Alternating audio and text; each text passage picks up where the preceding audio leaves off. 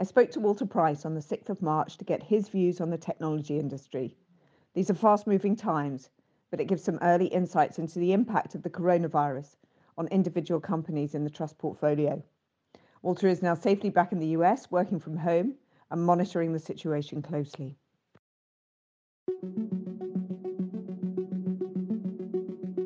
Welcome to Silicon Valley Bite Size. My name's Cherry Reynard. I'm here with Walter Price, manager of the Allianz Technology Trust, to discuss some of the major technology issues of today. So, I think we all know what's coming up first. So, let's talk about the coronavirus and the potential impact on the technology sector.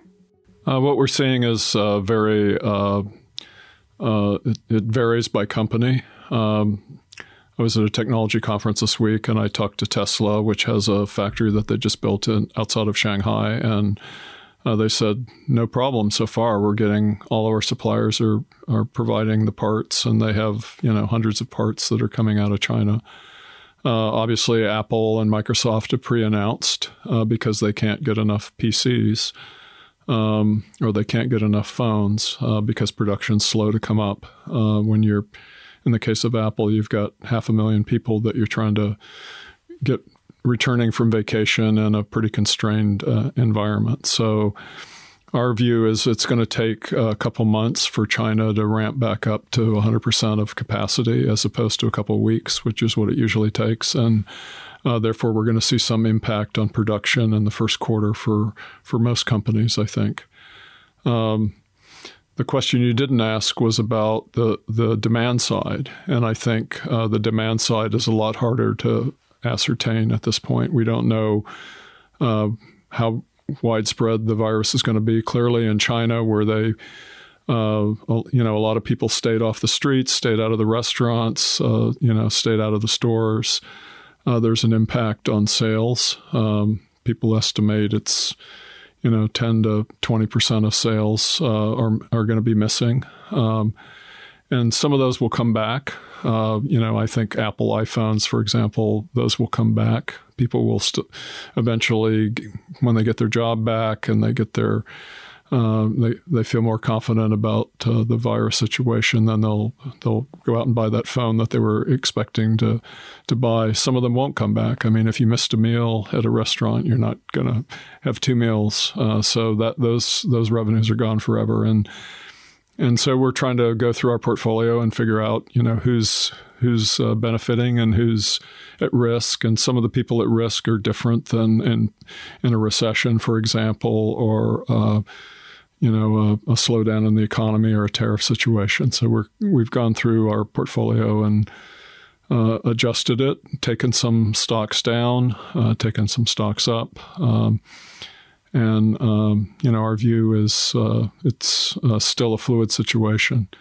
Has the share price decline been proportionate to the likely impact for businesses that have, have both that are likely to be more affected, or do you think some of it is overdone? And is that is that the nuance you're trying to find when you're sort of readjusting the portfolio?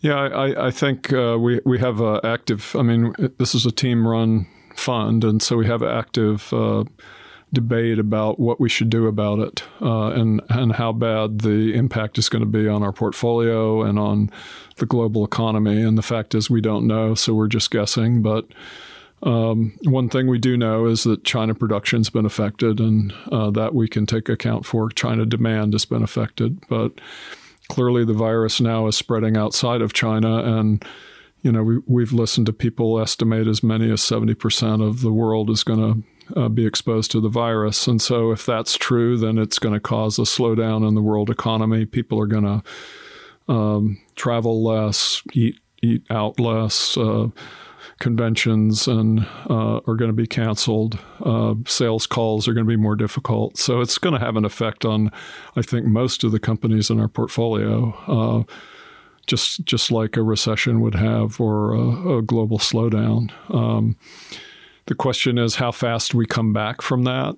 Um, clearly, when the market was going down uh, in six straight days, and very worried about um, you know what the result would be and and how bad this would be. I think there was a lot of fear in the market. Meanwhile, the governments have been very proactive in cutting uh, interest rates and uh, you know and trying to re-stimulate their economies because they don't want to go into a deep recession caused by the virus. And so uh, they're they're helping companies that may have liquidity issues because their restaurant wasn't full or or their their plants having tr- trouble getting back up to speed. The, the, governments are helping with lower interest rates and uh, additional uh, loans and work from home policies that they're promoting.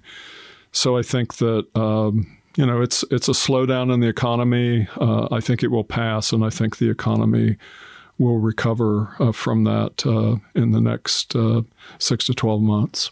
Has, has the Fed done enough, do you think? Or, or, or, do you think it will do more? I think the Fed just basically reacted to the, the, the fear in the market and said, okay, there's enough fear that it's almost a self fulfilling prophecy that people are going to change their behavior because they're scared and they're going to be more cautious. So let's uh, do a preemptive uh, uh, cut in interest rates. They were anticipating doing it at the end of March, and they decided to do it earlier uh, because they, they wanted to get out ahead of this. Um, and I think you're going to see the Fed do more. It wouldn't surprise me to see Congress. Uh, uh, if it looks like the economy is starting to slow and the virus is having an effect in the U.S. economy, for example, uh, put through a tax cut um, in the next uh, in the next six months. So I think you will have some fiscal stimulus and some and some uh, monetary stimulus. Uh, so you know that's coming.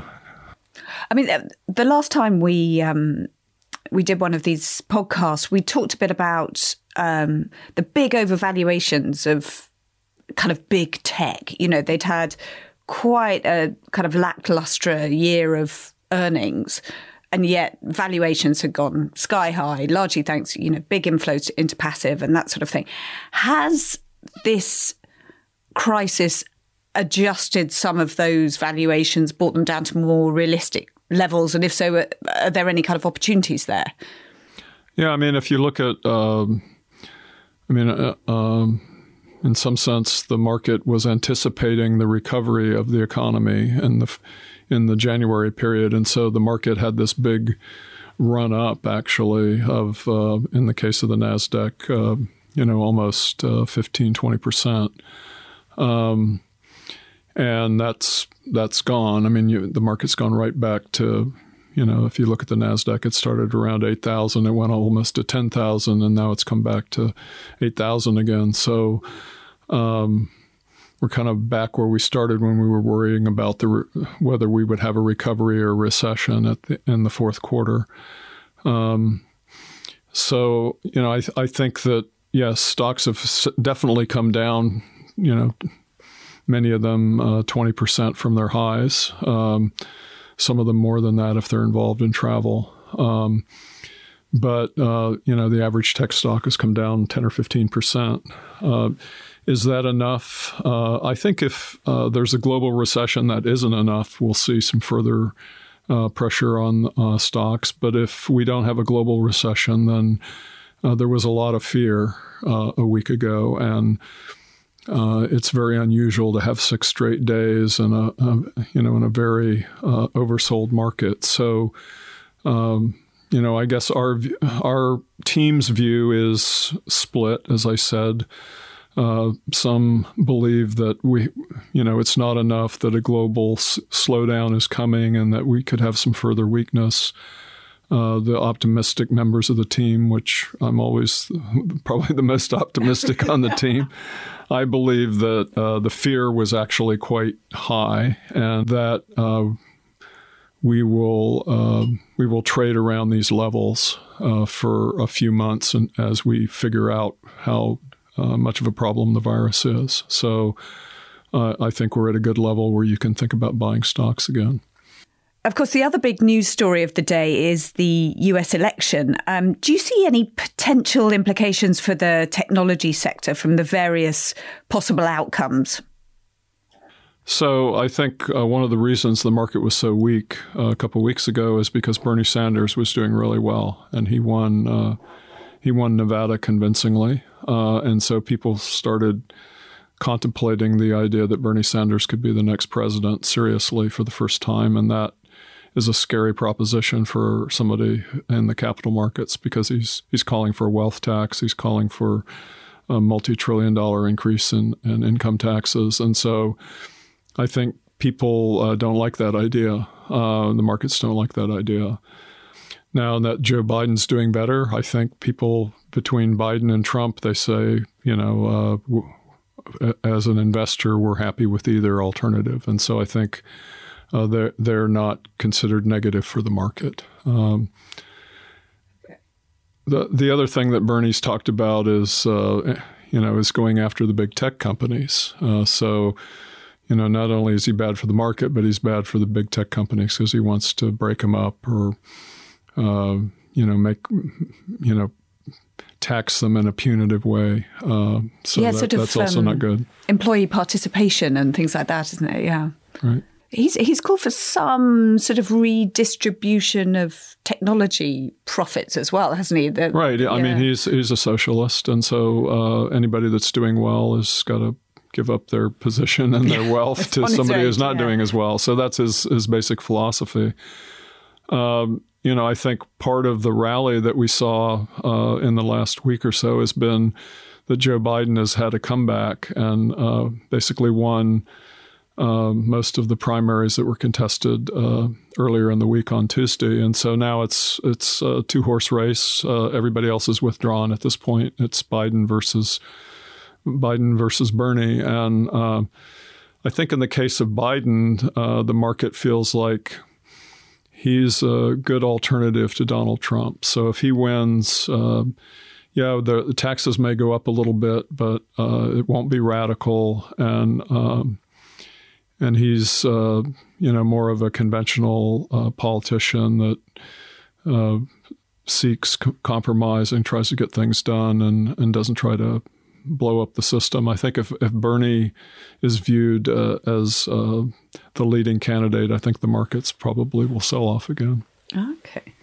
Um, looking closer to home, um, we've had a, a big debate in the UK about Huawei.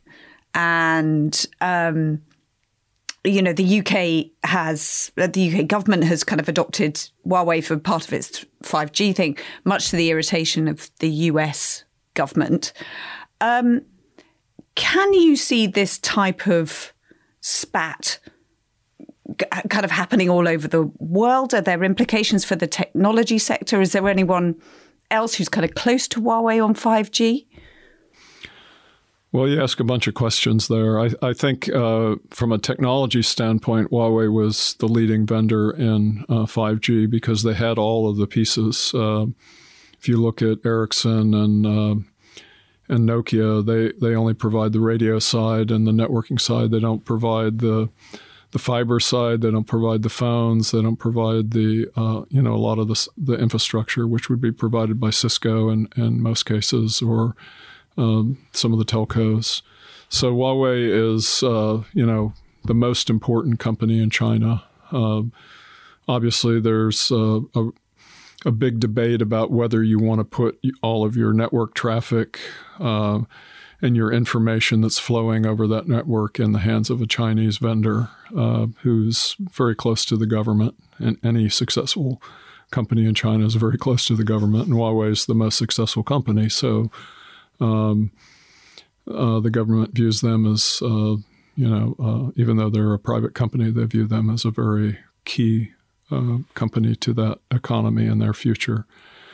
Um, so the debate is exactly that. Do you want to have um, somebody that you basically don't trust uh, running the network where you're sending information? In the case of 5G, you're, you're running your plants on that. Uh, you're running your your security on that, you're running uh, your infrastructure on that. And so, um, you know, I think that um, it's a philosophical debate. It's also a practical debate from the standpoint of, uh, I think if you decide that Huawei is going to be that vendor, then that gives them uh, a leg up on selling you additional products, uh, AI products, and um, you know, cloud products and so forth. So, uh, you know, I think the U.S. really is worried that uh, it becomes a lot easier for China to spy, uh, and you know they've done a good job of extracting uh, intellectual property from the uh, developed world uh, to benefit their industry. Um, and they're worried that they can do it more easily with the ability to monitor the information, the way you're using your information, and in the 5G world? Um, we've talked in the past about how technology um, sort of spreads its wings, you know, gets gets into more and more sectors, and um, so initially it's retail, and then it's the auto industry.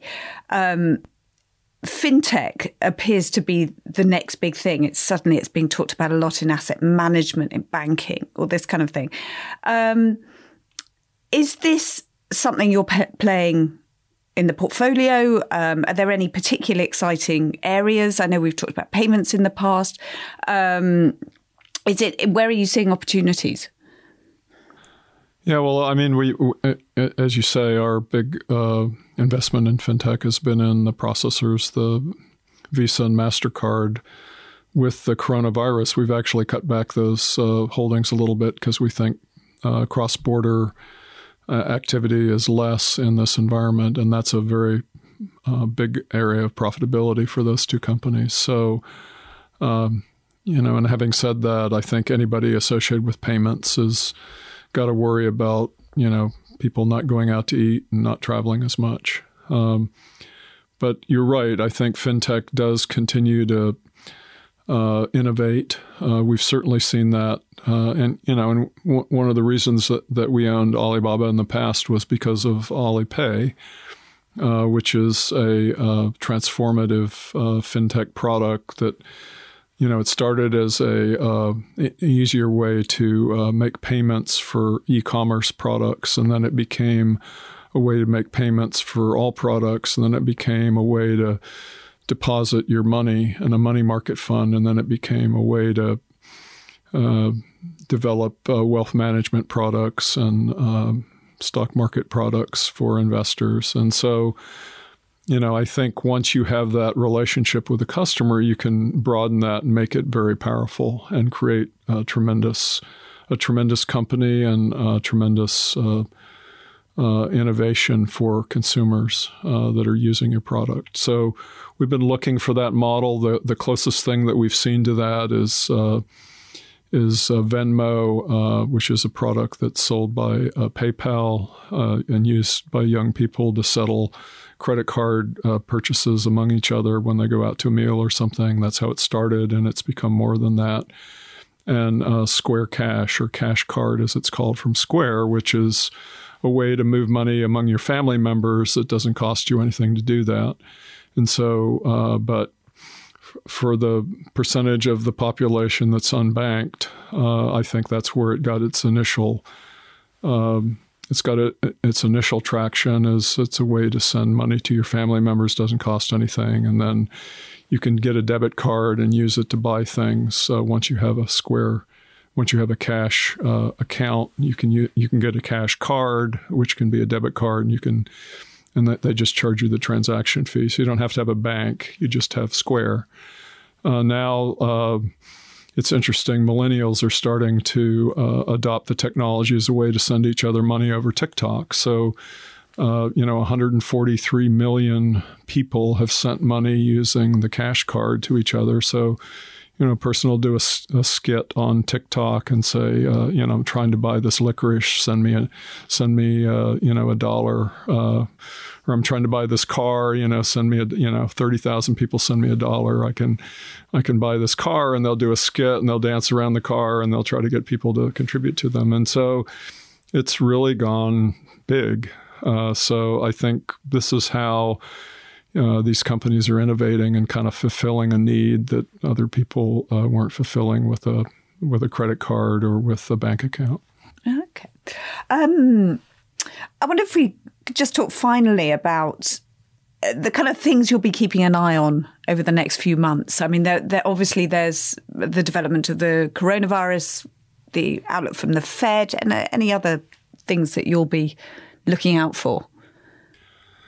Well, I think I think one of the interesting concepts is that uh, I think people, ourselves included, sold down our Chinese holdings because um, the coronavirus started in China. It affected China. China had very drastic rules uh, to control it, and um, those you know all the companies in China were affected by it. Um, and, you know, it's going to take them a while to recover from that, but they seem to have the virus under control in China, actually.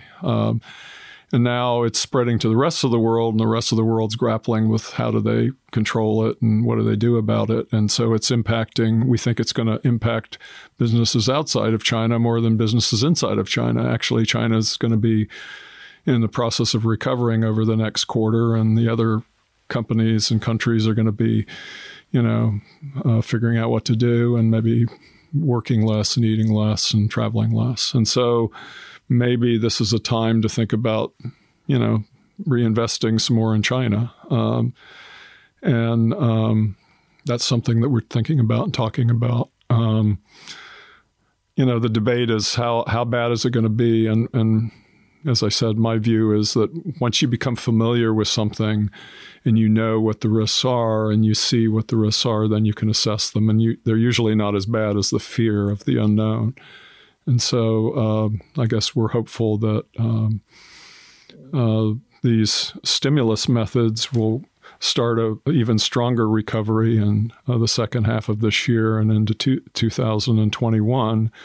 And that will be reflected in people uh, uh, wanting to buy growth stocks that that uh, come through this uh, environment in good shape and, and have an accelerating growth rate in, in uh, 2021. So we actually think coming out of this period of uncertainty and and um, and pressure that uh, we'll get uh, another good opportunity for our funds. So we're trying to position the, the stock in the stocks that we think are going to do well over the next couple of years.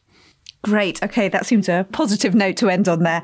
Um, thank you so much for those insights, Walter, and uh, thank you to our audience for listening.